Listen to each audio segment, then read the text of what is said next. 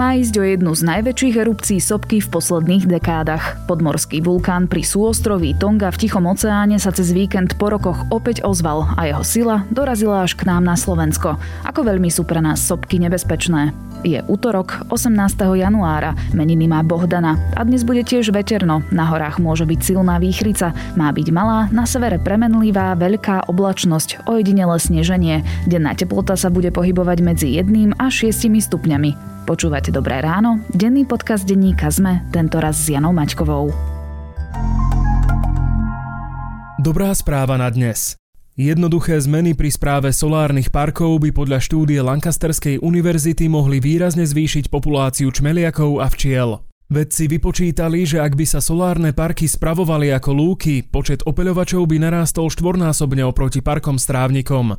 Lúky totiž ponúkajú včelám viac zdrojov potravy než trávniky. Solárne parky by sa tak nielen stali cenným biotopom, ale dokázali by zvýšiť aj produkciu poľnohospodárskej pôdy vo vzdialenosti až do jedného kilometra. A to bola dobrá správa na dnes. Dobré správy na každý deň vám prináša Slovenská sporiteľňa. Aj vy môžete investovať do lepšej budúcnosti. Budúcnosť je vaša.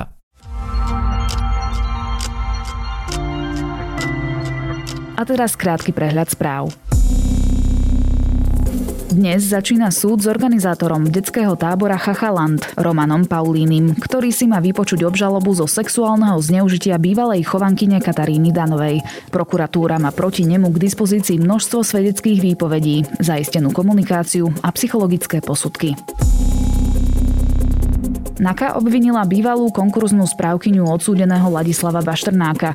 Lenka Ivanová nenapadla jeho postupy po tom, čo v roku 2019 pred rozsudkom previedol väčšinu svojho majetku na blízkych. Štátu mohla vzniknúť škoda v miliónoch eur. Teraz jej hrozí vysoký trest 10 až 15 rokov väzenia, informujú Aktuality SK.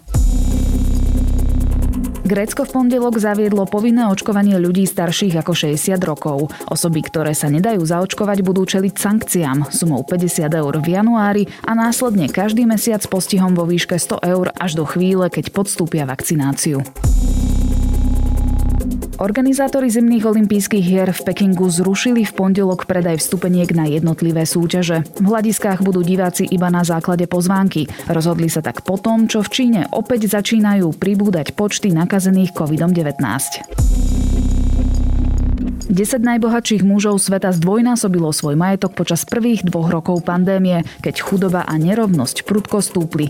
Uviedla to v pondelok vo svojej najnovšej správe britská mimovládna organizácia Oxfam. Spoločne vlastnia majetok za 1,5 bilióna dolárov.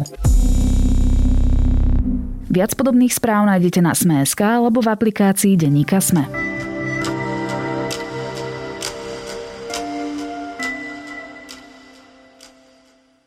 Tichý oceán v sobotu vôbec nebol tichý. Pri súostroví Tonga vybuchla podmorská sopka Hanga Tonga Hanga Haapai, ktorá vychrlila obrovské množstvo popola a vyvolala vlnu tsunami. Dôsledky erupcie niekoľko tisíc kilometrov vzdialeného vulkánu pocitili aj v Japonsku či na kalifornskom pobreží. A tlakové vlny sme zaznamenali aj my na Slovensku.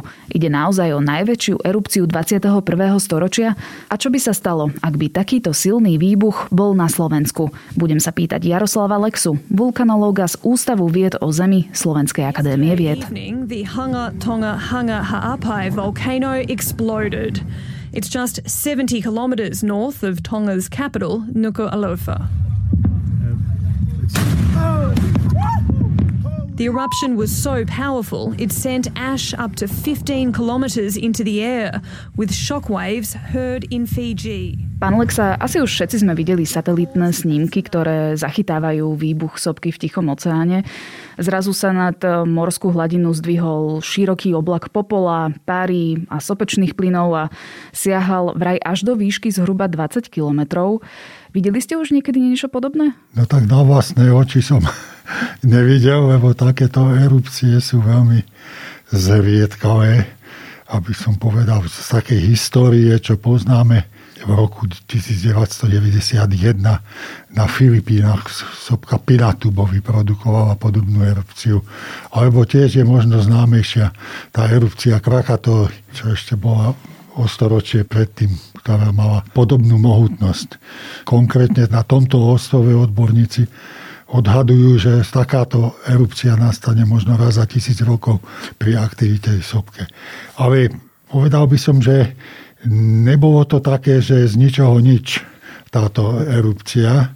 Tá sopka je známa, že je aktívna, boli na nej zaregistrované erupcie, čo si poslednejšie pamätám, tak v roku 2009. Tá erupcia vytvorila akýsi ostrov, ktorý potom ako zase more rozmilo, lebo to je z takého nesúdržného tufu vybudované, takže ľahko sa to eroduje, more ho prakticky celkom zničilo. A potom v roku 2015, v decembri 2014 a v roku 2015 bola ďalšia erupcia tie erupcie neboli také mohutné ako táto a v tom prípade ako tie erupcie sú konštruktívne v tom zmysle, že ten materiál, ktorý vyvrhujú, sa akumuluje no a postupne to začne rásť najprv pod hladinou mora, ale nakoniec sa to vynorí. No a vytvorili sa tie ostrovy, ktoré teda boli tam nejaké zbytky z toho predchádzajúceho a, a potom tento kúžel, čo sa vytvoril pri tej erupcii roku 2015, ich spojil do toho. Hej, takže preto tie, tie dve mená v názve e, tej sopky, lebo to sú názvy tých dvoch ostrovov, ktoré tá erupcia v roku 2015 spojila do jedného. A čo sa vlastne stalo? Prečo došlo k výbuchu sopky pri ostrovnom štáte Tonga no, práve teraz? Ešte, ešte trošičku dokončím túto históriu už v decembri začali prvé prejavy ako aktivity hej, na tej sopke, potom aj začiatkom e, januára, hej, až potom teda 15. E, januára došlo k tejto mohutnej explozívnej erupcii. No, čo sa týka príčiny, to súvisí s magmou, ktorá sa vytvorí v zenskom vnútre a zhromažďuje sa niečom, čo my nazývame magmatický rezervoár alebo slovenský magmatický kozub pod tým vulkánom. Je to v hĺbke možno 5 až 10 kilometrov pod povrchom. No a v tom kozube sa postupne hromadí množstvo e, tej magmy, aby ste vedeli, čo teda je to magma, je to tavenina e, silikátov. No ale čo je, čo je ako z hľadiska tých explozívnych erupcií nesmierne zaujímavé, je to, že v tej silikátovej tavenine za toho vysokého tlaku je rozpustené veľké množstvo vody hmotnostne 5-6% hmotnosti tej magmy tvorí voda, keďže voda má malú molekulovú hmotnosť, tak keď sme to prepočítali na objemové percenta, tak je to možno 15 aj 20% z tej taveniny je vlastne voda, ale ktorá je v tavenine rozpustná za toho vysokého tlaku. No a keď dojde ku zníženiu tlaku, tak sa tá voda začne e, oddelovať, vytvorí bublinky, teda voda sa mení na paru, tá para expanduje, hej, a to je motor takejto erupcie, lebo nakoniec pri tom, keď sa voda mení na paru, tak zhruba tisícnásobne zväčší svoj objem a to je teda príčinou tej vysokej e, explozivity. Boli vôbec nejaké predpovede, ktoré odhadovali, že by e, sopka vybuchla práve teraz e, v takom objeme? Viete čo, to, to sa nikdy dopredu príliš dobre nevie. To, že začali tie prejavy v decembri a tak ďalej, naznačovalo, že, že môže dojsť k erupcii. Hej, ale ako ona bude mohutná a veľká, tak to ako nevieme zatiaľ takto dopredu predpovedať. Trochu sa dá ako vyčítať z histórie tej sopky, keď my skúmame staršie uloženiny hej, v rámci toho sopečného kúžela a týchto e, vecí, tak sa dá vidieť, či niekedy v minulosti tá sopka mala podobný typ erupcie. Hej, a potom na základe toho sa predpokladá, teda, že keď dojde ako znova k erupcii, že asi aké môže mať ona prejavy a takéto veci. Takže bych som povedal, nedá sa to s istotou stanoviť, ale vždy, keď sú takéto prejavy, tak sa dopredu predpokladá, abych povedal, ten najhorší scenár. Čo sa týka civilnej obrany a takýchto vecí, tak sa vždycky uvažuje s tým najhorším scenárom, keď on sa ne, väčšinou nenaplní. Pri opise sily sopečnej činnosti sa používa tzv. index vulkanickej aktivity. Už vieme, aký index mal tento výbuch? Ešte to nebolo odborne stanovené, sú len také e, odhady na úrovni okolo 6 čo by znamenalo, že eruptovalo niekoľko desiatok kilometrov kubických tej magmy, o ktorej som e, hovoril. No ja som sa dočítala, že napríklad výbuch sopky Vezú v roku 79, ktorý teda pochoval ano. antické Pompeje, dosiahol index 5. Čiže toto bolo väčšie? Hej, toto bola väčšia erupcia, ale s ohľadom na to, že, že to je ostrov, denný, neobývaný ostrov, zjavený desiatky kilometrov od tých ďalších, čo sú v, v tom sú ostroví Tonga, tak erupcia sa bych povedal priamo úplne priamo nedotkla. Trošičku spôsobil problémy padajúci popol.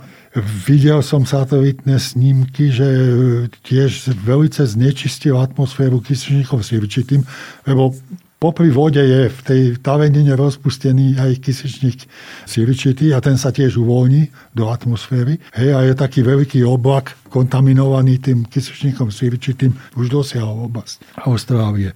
No a potom, čo sa týka nejakých dopadov na civilizáciu a na ľudí, tak ako v tomto prípade to bolo hlavne to tsunami, ktoré tá erupcia vyprodukovala. Hlavne na tých najbližších ostrovoch, lebo tam je tá vlna ešte relatívne vysoká. Ale pocitili ho aj v Japonsku, v Peru, dokonca tam sa hey, ono, tie, ženy. Tie tsunami keď sa šíria, ako to sú, to sú povrchové vlny na, na, na hladine oceánu s veľmi dlhou vlnovou e, dĺžkou, takže pokiaľ ste na otvorenom mori, tak si ani nevšimnete a neviete.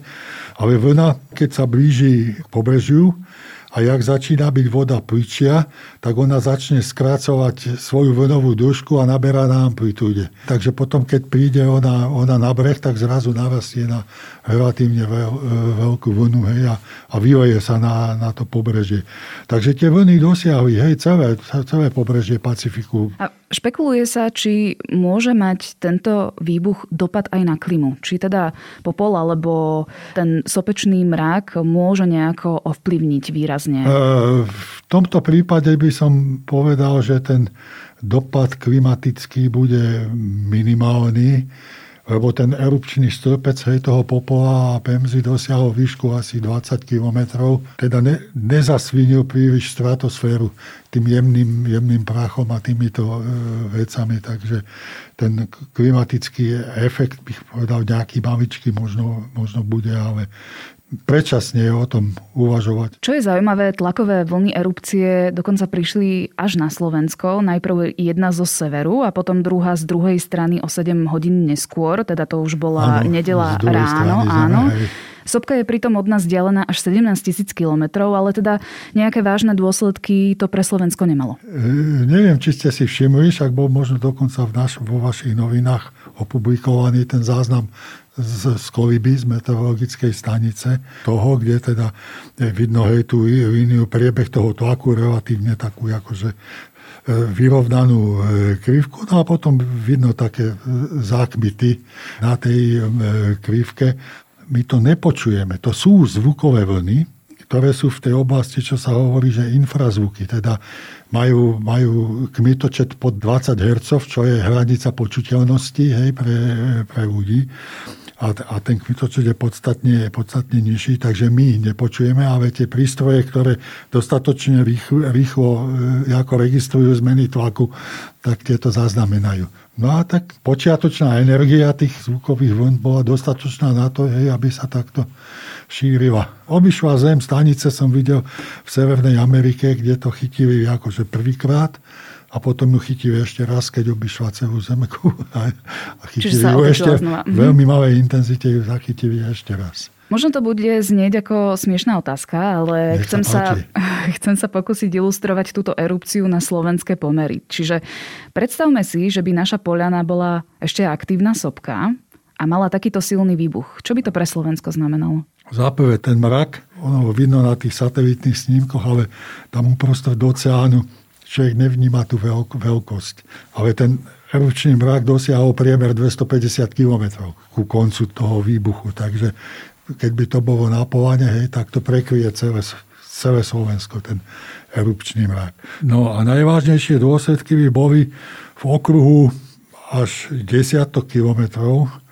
Hej, dojde k tomu, my to nazývame ten fenomén, že pyroklastické prúdy, a to je fenomén, keď ten vyvrhnutý, tie vulkanické plyny obsahom toho popola a, a pemci, teda napeneného skla vulkanického a tak ďalej. Povedal, to sa vyvrhne smerom do hora, ale má to väčšiu hustotu než okolná atmosféra, tak potom to začne klesať, klesať nazad.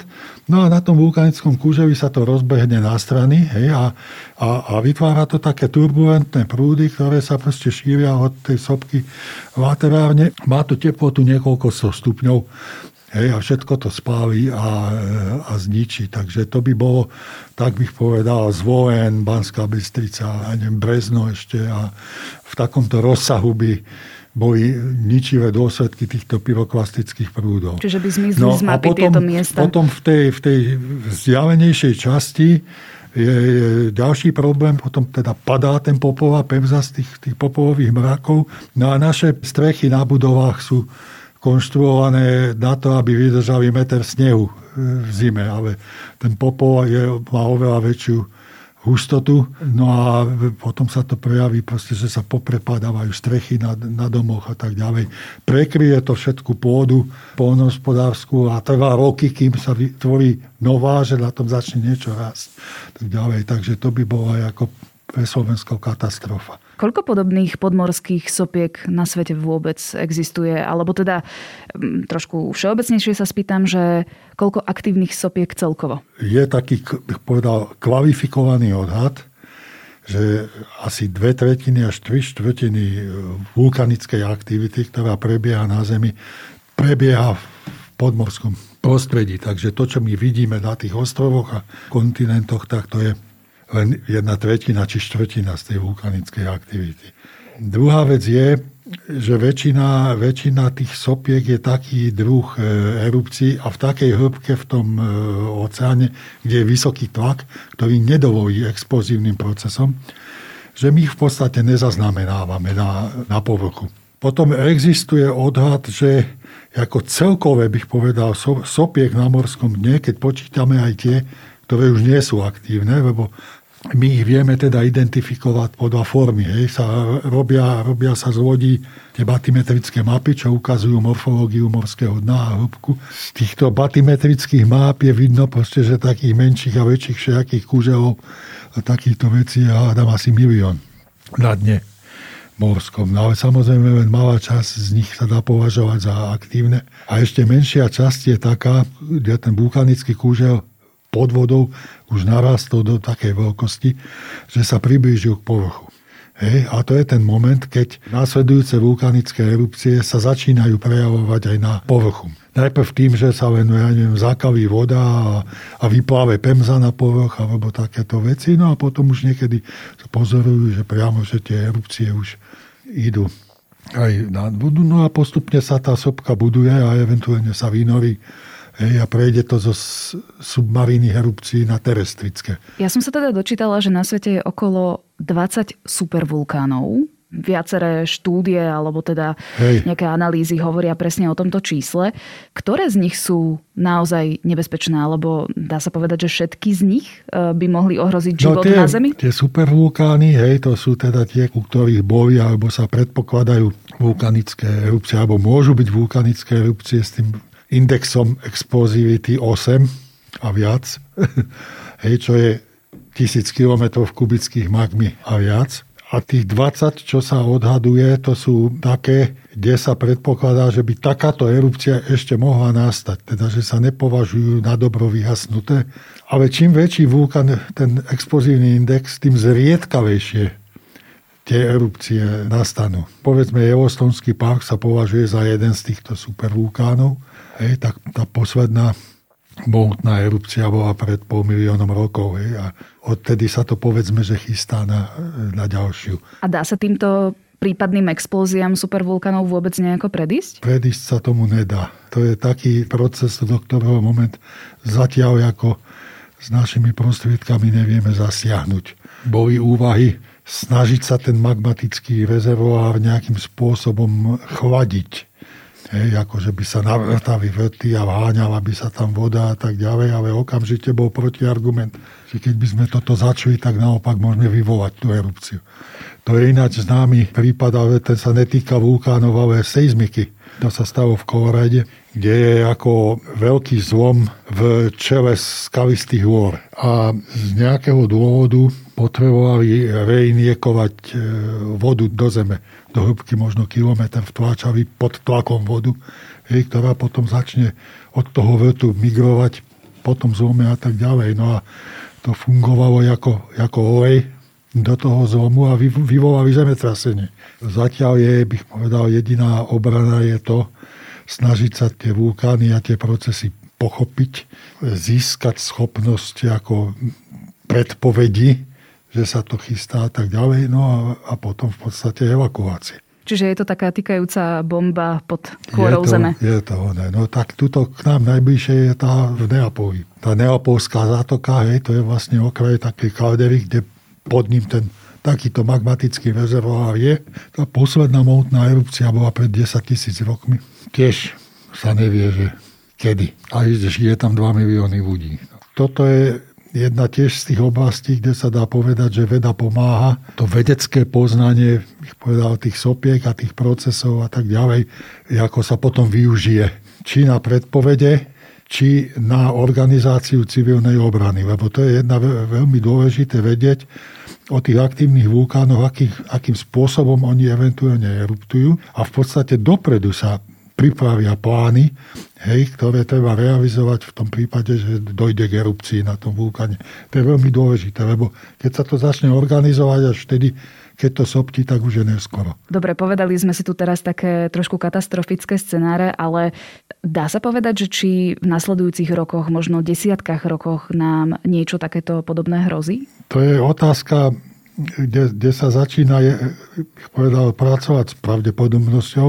To je otázka podobná tomu, ako teraz ako rozhodnúť sa, či sa dať očkovať alebo nedať očkovať proti, proti covidu, lebo to je zase, bych povedal, otázka pravdepodobnosti následkov a ľudská mysel e, není celkom dobre schopná ako chápať ten princíp tej pravdepodobnosti. Hej, keď zoberieme Slovensko, Najbližšia aktívna sopka z toho karpatského oblúka, čo bol v terciéri až kvartéri aktívny, je v podstate úplne na východnom konci v Rumunsku. Menuje sa to Čiomadu. Tá eruptovala asi pred 10 tisíc rokmi. Tie všetky ostatné sú staršie. My na Slovensku máme pri Novej Bani taká malá sopka, ktorá sa nazýva Putikov vršok. To je asi 110 tisíc rokov, keď bola tá posledná erupcia. No a teraz, keď si zoberieme aj na južnom Slovensku v okolí Filakova, tam sú hej, takéto pozostatky takýchto typov sopiek. No a keď si zoberieme ten časový rad tých erupcií, tak oni začali asi pred 7 miliónmi rokov, hej, a posledná bola pred 100 tisíc. Prestávka medzi touto poslednou a predchádzajúcou je skoro pol milióna rokov. Takže z hľadiska pravdepodobnosti bych povedal, sa to nedá uzavrieť, že to na dobro skončilo. Ale tá pravdepodobnosť, že bude ďalšia ja neviem, budúci rok je, ja neviem, jedna miliontina, alebo e, tak nejako. Takže tak ste ma teraz upokojili. Takže to je, bych povedal, dá sa povedať, že to je nepravdepodobné. nie, nie, že nemožné, ale nepravdepodobné. Tak ste no. asi upokojili teraz nielen mňa, ale aj posluchačov a naše posluchačky. To bol Jaroslav Lexa, vulkanológ z Ústavu vied o Zemi Slovenskej akadémie vied. Ďakujem, že ste prišli do našeho štúdia. Ďakujem za pozvanie. Kedy je lepšie žiť v podnájme ako vo vlastnom? Ako financovať 20% hypotéky, keď nemáte vlastné úspory? A čím si skomplikujete získanie úveru? Dozviete sa v podcaste Financie bez obalu od A po Z, ktorý vychádza každý druhý útorok.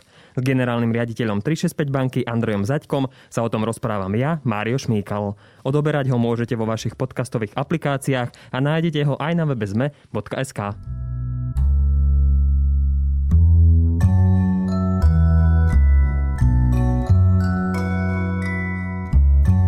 Britský producent a hudobník Bonobo je už tradičná kvalita, ktorá aspoň mňa neomrzela ani po vyše 20 rokoch od začiatku jeho pôsobenia. Minulý týždeň vydal nový album s názvom Fragments, tak ak máte radi elektroniku, určite si ho nezabudnite vypočuť. A mám pre vás aj podcastové tipy. Dnes vychádza aj cestovateľský všesvet o Somálsku a pravidelná dávka o Metrixe. To je na dnes všetko. Počúvali ste Dobré ráno. Denný podcast denníka ZME s Janou Maťkovou. Počujeme sa opäť zajtra.